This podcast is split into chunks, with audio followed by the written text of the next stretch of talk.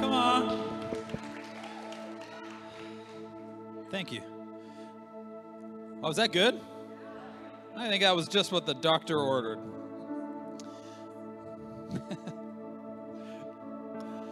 you feeling a little better than when you came in? you know, um, I just feel like the Holy Spirit saying this. I think that that fear woke up afraid this morning in your life. You ever think about that? You wake up and you're worried and you're afraid. And I think the devil woke up this morning. He was a little worried you were going to make it to church. There's sometimes that we sing. I, I, I, said to the worship team, and then I had to explain myself. I'm like, I like angry songs. Like, I'm not like angry at people or angry at life.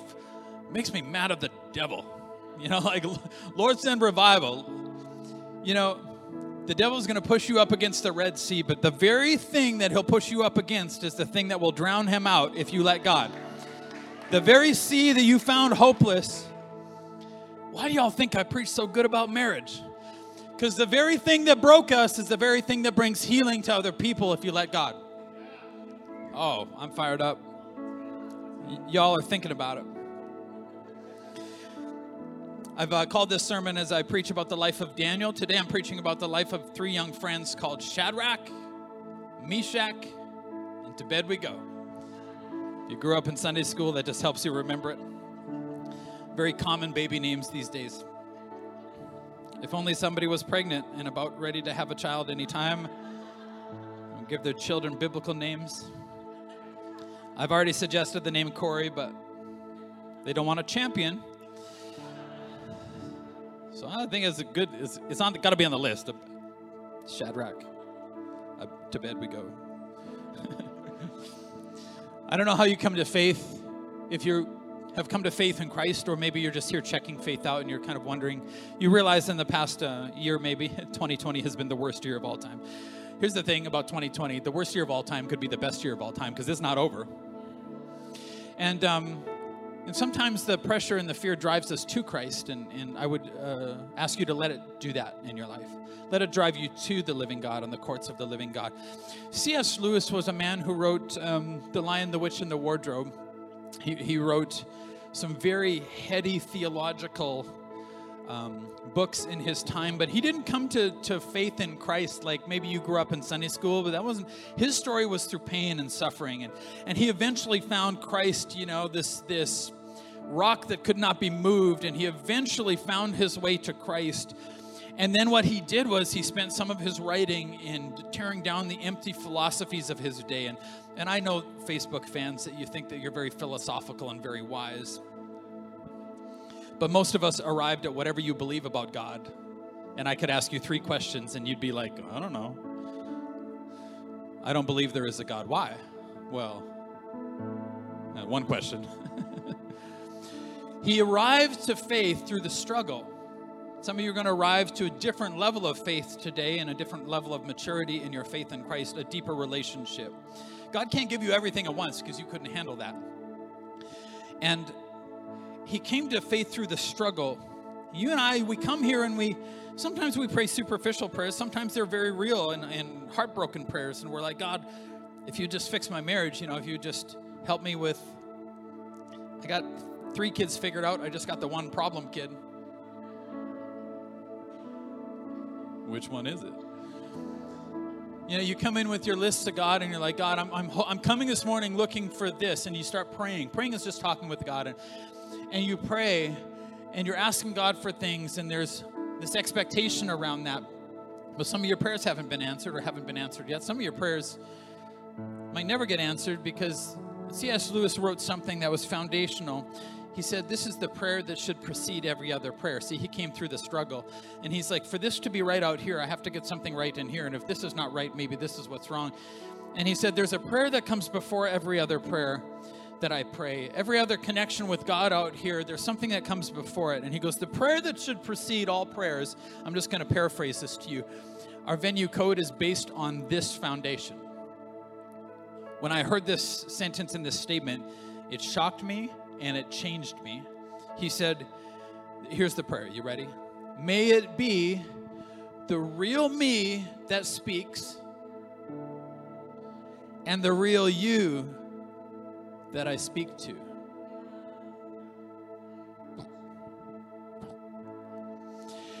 God, may it be the real me that's speaking and the real you that I'm speaking to.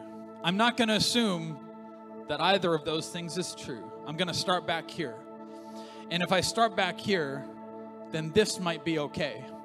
And some of us, you grew up in church or you maybe left the faith and came back because the, the promises that you thought you heard didn't come true or they didn't come true in the time that you wanted, or maybe you just didn't have the right read and the right real. You know what I mean? The real me and the real the real God. When Christ followers get out of sync with the real you and the real God, we get weird. Has anybody ever experienced a weird Christian? It's okay. It's just between us. Anybody? A weird Christian? This side of the room. Anybody ever met a weird Christian? Now, now, if everybody on your row with your cohort family has their hand in the air and you don't, it's you, sweetheart. You're the weird one. Because weird is just weird, but when you throw God into the mix, then things get real weird. I worked for a weird Christian one time. I, uh, when I, when we got married, I went back into the electrical trade. I'd spent my time around the trades, and that's the world that I kind of came from. And, and I went back into the electrical trade, and I worked for a man named Erhard, who was a really good electrician, but kind of weird, a weird Christian. I got that was 21 years ago. We just celebrated our 21st anniversary, definitively proving that God is on the throne. Like that right there, if you come into you're far from God, you don't believe in Jesus. We made it 21 years, man. Believe in Jesus because that's the only thing that made the difference for us. And, and uh, and when I started working for him, I noticed like he was always trying to draw me into these weird theological, that just means your thoughts about God, and these weird arguments, you know. And um, and he believed this certain thing, and he came in from this like, well, we've been hurt in the church. I don't know if you've heard that before, but here's he was what I call a Lone Ranger Christian. Now, here's what I know that if you get separated from church, you'll get weird. Just give it time. yeah, no, I'm a pastor's kid. I know. And they had been separated for so long, and their thing underneath it, everybody has to tell themselves a story about why they don't go to church. But Paul the Apostle said, Don't forsake the assembling together. I deal with enough weird anyway. So he's saying, like, look, there's something that'll keep you on track. You need to go to church, you need to assemble together. And he said, you know, we've been hurt by the church. And I'm thinking, you know, I'm a pastor's kid. I don't think, I don't know if anybody gets hurt by the church more than the pastor does. Because sheep get all bitey, break up sheep fights whoa, whoa.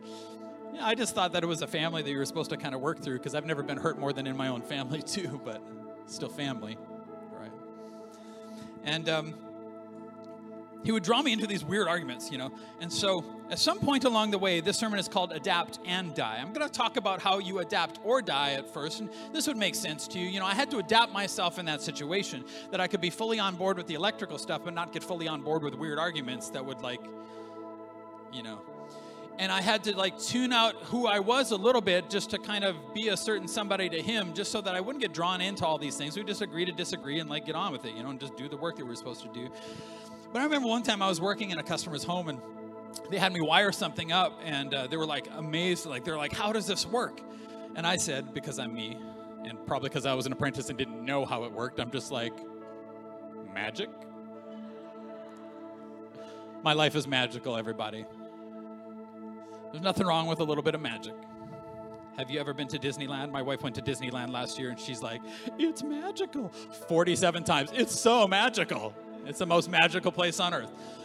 Erhard, however, didn't like that statement, so he pulled me aside after and gave me a very stern Christian lecture about how that was unfitting for a Christian to say the word magic.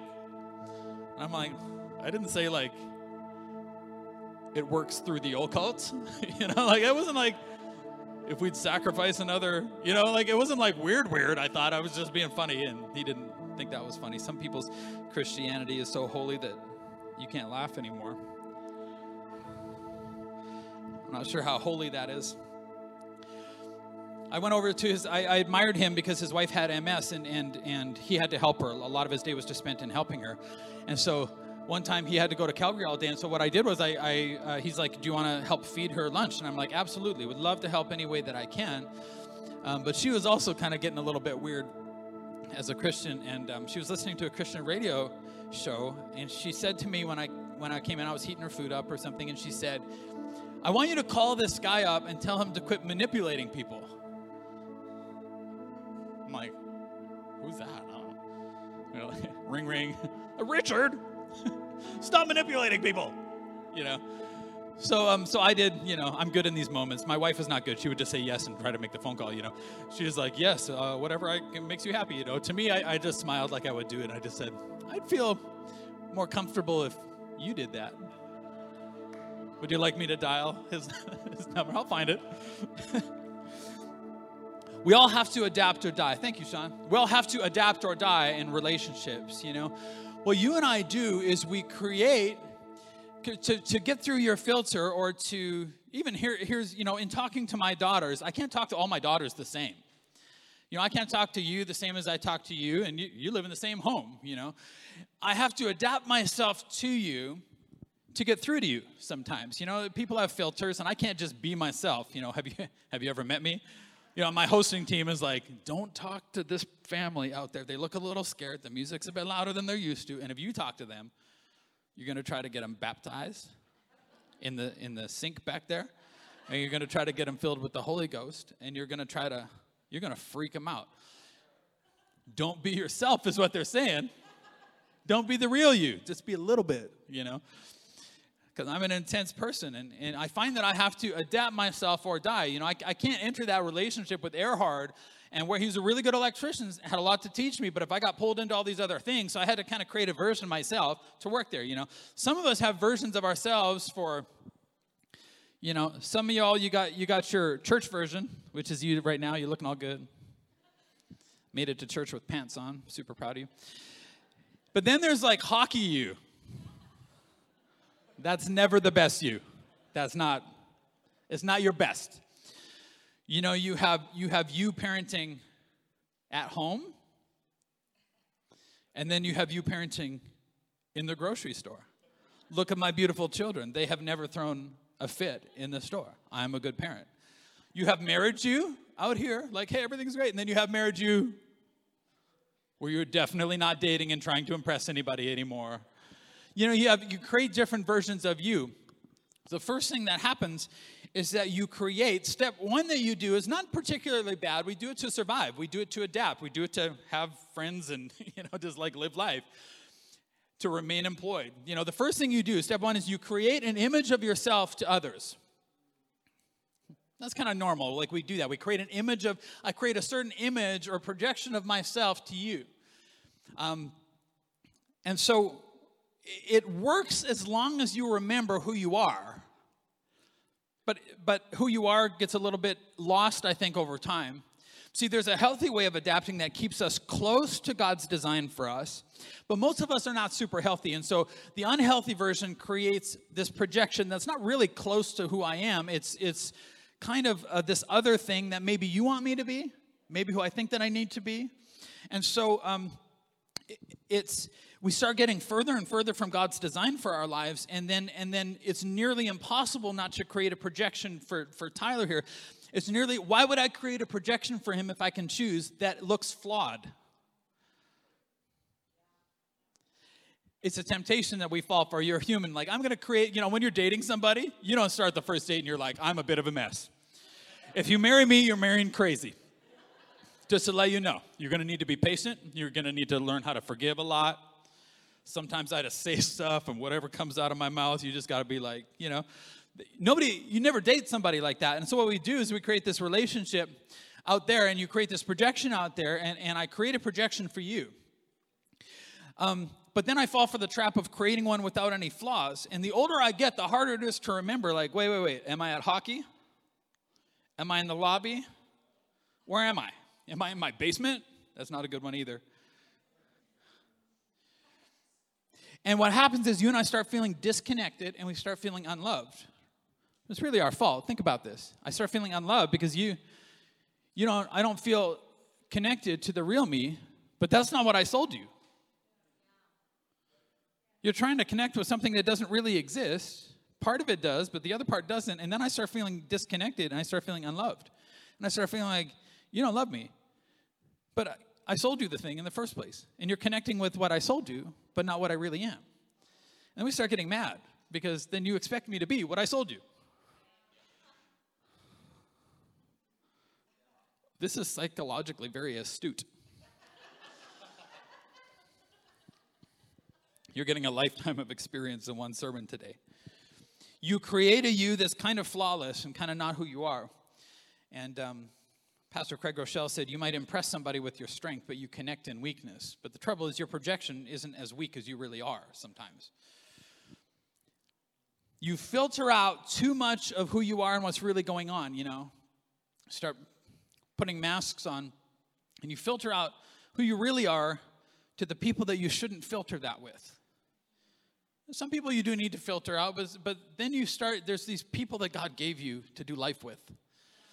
And you start filtering out too much of who you are with them. You do it for protection, you do it for success, but in the end, it's not successful. The step two, now this is where we get into the may it be the real me who speaks. Because I can do that and not lose track of myself for, for a while. If I'm healthy, I can do that, you know. The second thing we do step two, the first step is I sell an image to you of myself. The second thing is I sell, I create an image and I sell it to myself of myself. You ever do that? You've been married for 10 years and all of a sudden you're like, who's this other person? That's not who I married, you know? But then you create and they say that to you and you're like, who's this? Is this who you really are? You create an image or a projection of yourself that doesn't have your actual flaws and sometimes your actual strengths in it. You create this other thing and then you tell yourself a story about that's who you really are. It might be who you want to be, it might be who somebody wants you to be, but you sell it to yourself. And as soon as you sell it to yourself, it's not really you who's speaking anymore, it's this other thing. And, and um, here's what we say we create stories around ourselves. Like, I'm not addicted. You know, I don't have an anger problem, I have a stupid people problem. I, I, got an idiot problem, is what I got. I don't have an anger problem, you know. I'm not impatient. You're just slow. Come on, man. Somebody tell me a story. I'm like, just get to the punchline, man. I don't have 15 minutes to set this thing up. I'm not impatient, though. You just got to, I got a slow people problem. Like, I'm strong. You know, you tell yourself, I'm strong, I'm strong. This thing won't be me. You know, or you tell yourself, some people set, uh, create an image of themselves as a victim. Like, my life would be okay if 20 years ago my dad hadn't. And that's why. And God's looking at you, a son or daughter of God, and He's like, What? Hey, what? Why would you create that version of, well, if I had a better dad, then I wouldn't be. God's like, I'm a better dad. But you, you sell yourself an image of yourself and it starts changing your nature and it, your currency starts shifting from truth to a projection of what you wish you were. And guilt naturally follows because you're not living according to the way that God designed you. You're not the person that God designed you to be.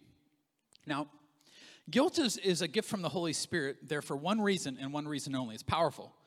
It's there to make you feel bad for doing something or being somebody that you shouldn't be so that you stop, go in the other direction, and are restored. Every time there's sin in your relationship, like unless that sin is dealt with, it builds a wall between you. So guilt is there, like, I feel bad. And so you're like, I feel bad, I'm gonna tear this wall down so that we can come back together. Holy Spirit's like, sinful people can't be together with the sinless God. So I'm gonna make you feel guilty. But what happens is when you create an image of yourself, you have to tell yourself, well, it's not really that bad. I'm not really that, I'm not doing these things. That's not me. You know? And so you're never guilty. So then you feel guilty all the time, and then you start getting angry at the people around you. This is this is how we do it. You start getting angry at the people around you because they ought to be angry with you, but they're not. It's just a natural. I don't know why it happens, but it just happens. You're not living from your true self, and you get angry because they don't love the real you. They don't. But you sold them somebody who's not you, and they're doing the best that they can. But then you feel disconnected from them because you haven't even given them a chance to love or dislike the real you. They don't even know the real you. You don't speak your mind. Then you assume everybody else does the same thing. Then what happens is you start answering not to your true self, not to the true God. You start answering to this image of yourself. This gets weird. I see some people and they, they tell a lie to get out of something they did wrong. And I I know the people around them are honest people. And I know that God is honest. And I'm like, who are they trying to impress by lying? Everybody knows. You have a kid who's lying. Everybody knows that they're lying. Why are they lying? They're trying to impress the image of themselves in their own head because they value that to maintain their image. But everybody around them is like, just tell the truth. This takes too long. It's not impressing anybody but that version of yourself in yourself. It's a weird thing, man. Then the third thing that you do, and then I do, as uh, see, we first thing I do is I make an alternate me and sell it to you, and then I make an alternate me and sell it to me. Now it's not the real me speaking anymore. And then I make an alternate God. Watch, watch what happens. You don't think this happens? You ever met any weird Christians? Okay, this is what happens. A holy God doesn't accept unholiness. God says, okay, I want to deal with sin in your life. I want to deal with your addictions. I want to deal with all the things that you don't like about you. Um, but we got to look at it and we got to be honest about it. And God says, okay, so you need to stop doing this thing. And you're like, okay, okay, okay. Like, if I get as far as like, okay, God, forgive me. I know that this is wrong. That's easy to do. I don't know why. It's just easy. Like, God, forgive me. So, so the Bible says, confess your sins to God for forgiveness. Okay. Um, and, and in that, it's not like God is going soft on sin. God then takes your sin and puts it on Christ. So God is just. God's mercy is not unjust, meaning the penalty of your sin still goes on Christ. He just looks at you and sees Jesus.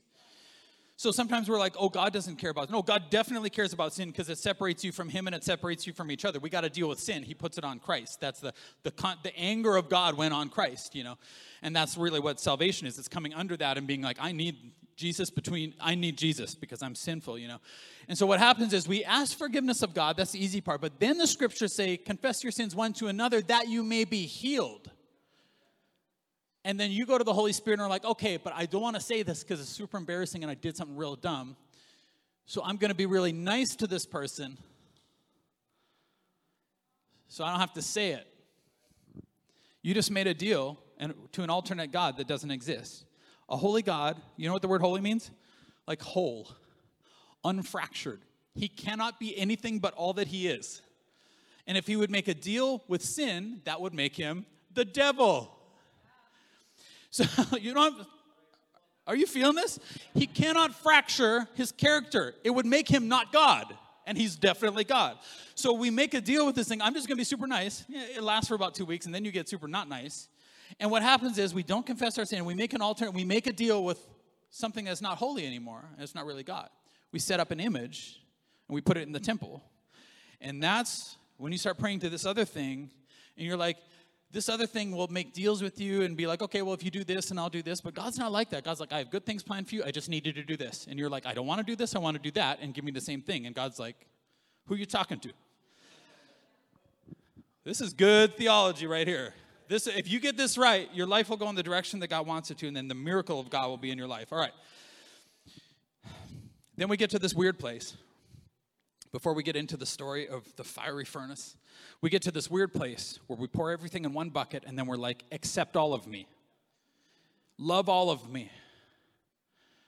And your mom and the Holy Spirit are like, no. Some of y'all is psycho and I love you, but I don't accept psycho in this home if you want to eat and live indoors. And then we say to our people, and when we say to this fractured, this alternate God, we're like, accept all of me. And God's like, well, I do love you, but I don't, I don't love sin. So I'm not, I can't accept all of you. That would make me not God, and that would make you broken, and I'd be okay with that. And I'm not okay with you being broken. I want you to be healed and whole and fixed, and I mean, relatively well, you know? I want you to connect with people. So, watch this. We're going to read King Nebuchadnezzar. It says in Daniel chapter 3. So, we've already talked about Daniel and the lion's den. Now, we're going to go back a, a bunch of years to his three friends. And now, these guys are young men. Watch how much guts this would take because this crazy King Nebuchadnezzar makes a gold statue 90 feet tall and 9 feet wide and set it up on the plain of Dura in the province of Babylon. So, this guy had invaded Jerusalem, I think, three times. He stole a bunch of stuff out of the temple. He starts setting himself up as somebody to be worshiped. And so, so he does this 90 feet tall. You know, it's funny that when you make a, a fake projection of yourself, it's never really lifelike. You know, you don't make a statue that's roughly your height because, like, Nebuchadnezzar's like five foot ten and he needs a stool so that people can see him, right? He's like, I'm just gonna make this giant thing of myself that's not really like me, you know? Then he sends messengers to all these people to come to the dedication of the statue he had set up. So all these officials came and stood before the statue. Then a herald shouted out, People of all races and nations and language, listen to the king's command. When you hear the sound of all these instruments, bow to the ground to worship King Nebuchadnezzar's golden statue. Watch it. He's not even really getting worshiped himself. It's his statue that wants to get worshiped. Right? Just like you set up when your husband was dating you and he thought that was you, and you're like, worship this statue of myself. You don't think that it's, yeah, it's just true. It's just what we do. Anyone who refuses to obey will immediately be thrown into a blazing furnace. That sounds fun. Like, we're afraid to sing or talk moistly to each other. Right? But nobody's gonna like turn a furnace up and toss us in there. Am I right, Christians? Right. We're all worried about this. So at the sound of the musical instruments, all the people bowed to the ground, worshiped the gold statue Nebuchadnezzar had set up. But some of the, astro- some of the snitches went to the king and informed on the Jews. Then Nebuchadnezzar flew into a rage and ordered that Shadrach, Meshach, and Abednego be brought before him. You didn't miss that. It was a Sunday school thing, just to remember the names. And Abednego be brought before him. When they were brought in, he said to them, Is it true that you refuse to serve my gods or to worship the gold statue I have set up. I will give you one more chance. This is like when you get angry and that, that crazy you comes out, you ask a question that you're like, you don't even want to hear the answer, right? Is this true that you, I'm going to tell you what I'm going to do, you know? Just me, going to be honest today? It's okay. I forgive you. I will give you one more chance to bow down and worship the statue I have made when you hear the sound of the musical instruments. But if you refuse, you will be thrown immediately into a blazing furnace. Then what God, oh, will be able to rescue you from my power? He made the mistake Pharaoh made. What God will be able to save you from my hand? And God's like, oh, Nebuchadnezzar? Oh, I hear now. Oh. It's like raising, raising a little Corey. I made my dad discipline me. You try to ignore Corey when he's two. Try it. My dad took over my discipline when I was a child, when I was at the age of four. Because the last time my mom tried to discipline me at the age of four, I ran in front of her and sang Psalty the singing songbook song, Have Patience, while wiggling my butt. Have patience, have patience. And she couldn't catch me. And then my dad took over my discipline. The Holy Spirit was there. I still remember him saying, boy, take whatever it is she's going to give you because it's not going to hurt. Just stop running, you idiot, you little idiot. Stop running. I didn't. How did I get out there? They replied, Shadrach, Meshach, and Abednego replied, Oh, Nebuchadnezzar, we do not need to defend ourselves before you. Now, when you find, you know, the, some of the reason you're so angry is because you've set this other image up and people just don't want to connect with it anymore, you know? And you get so angry with it. And these guys, you know, they come out of this patient place. It's easy to be fueled by the energy of anger, but they just like, we don't need to defend ourselves to you. When you find who you really are in Christ, you don't need to defend yourself to everybody. Just be like, whoa, whoa. If you're right, you're right. If you're wrong, you're wrong. Like, get on with it. It says, if we're thrown into the blazing furnace, the God whom we serve is able to save us. That He's able to save us. He will rescue us from your power, your majesty. He's like, We're the Jews. Maybe you haven't read our history. You're not the first Nebuchadnezzar. like there was a lion, and then there was a bear, and then there was this 90 foot Goliath. You're not the first Goliath that's come against us. But he, they say, even if he doesn't, now this is powerful. This is where the real you can have a real conversation. Even if he doesn't save us, we want to make it clear your Majesty, we will never serve your gods or worship the gold statue that you have set up. Respectfully, no, we're not going to do it. Nebuchadnezzar was so furious that his face became distorted with rage. You ever see that come over your kid? Like, crazy town. Right? When they're not acting out of who they are anymore. He commanded that the furnace be heated up seven times hotter than usual. We got any engineers in the house? You're freaking out right now. We're, you're like the specs. I got no addendum. Nobody working the trades? We get seven times. We only tried it for like 1.4 times hotter. And we don't even know about that. Seven times hotter. Man, you just turn the argument up seven times hotter, and the pipes are gonna blow. your face is all those veins in your neck are gonna pop. so, so they tied them up, threw them into the furnace, just like you wear clothes today, fully dressed in your pants and turbans and robes and other garments. That stuff on. Like ladies had accessories. talk about. My wife comes in to church and somebody's like, "You look good today." And I'm like, "What about me, man?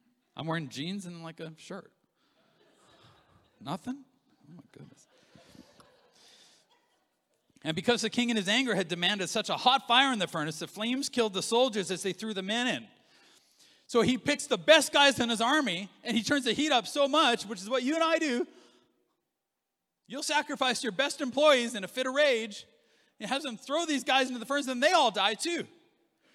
So Shadrach, Meshach, and Abednego, securely tied, fell into the roaring flames. But suddenly Nebuchadnezzar jumped up in amazement and exclaimed to his advisors, Didn't we tie up three men and throw them into the furnace? Yes, your majesty, we certainly did, the snitches replied. Look, Nebuchadnezzar shouted, I see four men unbound walking around in the fire unharmed, and the fourth looks like a god, like a real one.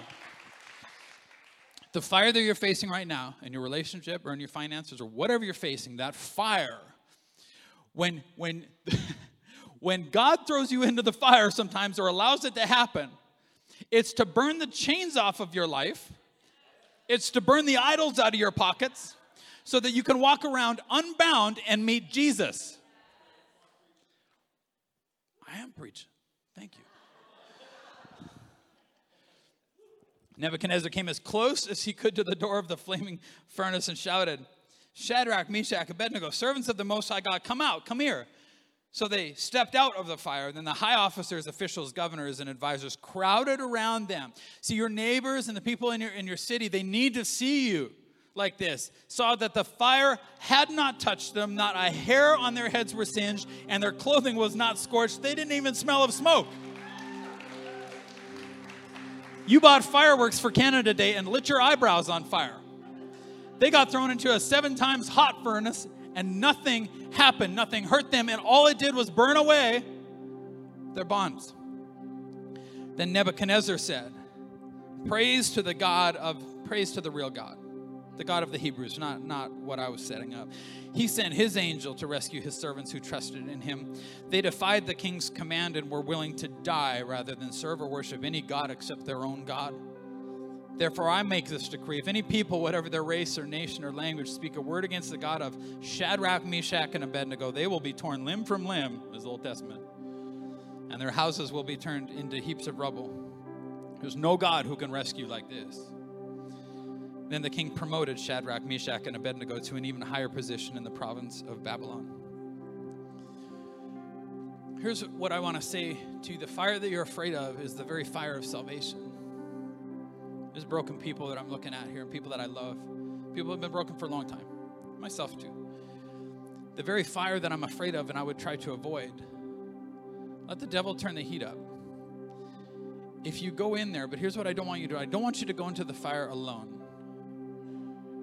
So you're going to the fire alone, you're going to get burned.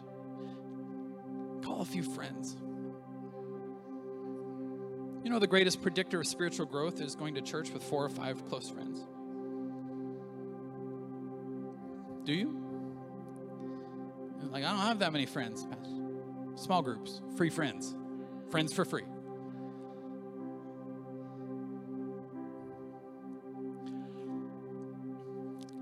Chad, I don't know if Chad's here at this service, but he uh, he he really hurt his back yesterday, and uh, he didn't know if he was going to be here, but he was here for the first service, standing awkwardly at the back because his back's all messed up, and uh, and I said to him, "Well, Chad, why don't you grab four of your friends in your small group? Why don't you give them to cut a hole in the roof for you?" And lo- get lowered down in the middle of my sermon. I'm still waiting if you're up there. And I'm like, and then do it for the 11 o'clock too. Because sometimes you need friends to help lower you into the fire, because in the fire is your salvation. The devil says, You'll lose yourself in the fire. Jesus says, You'll find yourself in the fire. Jesus says, You'll find me in the fire. Jesus says, Take a few friends with you into the fire.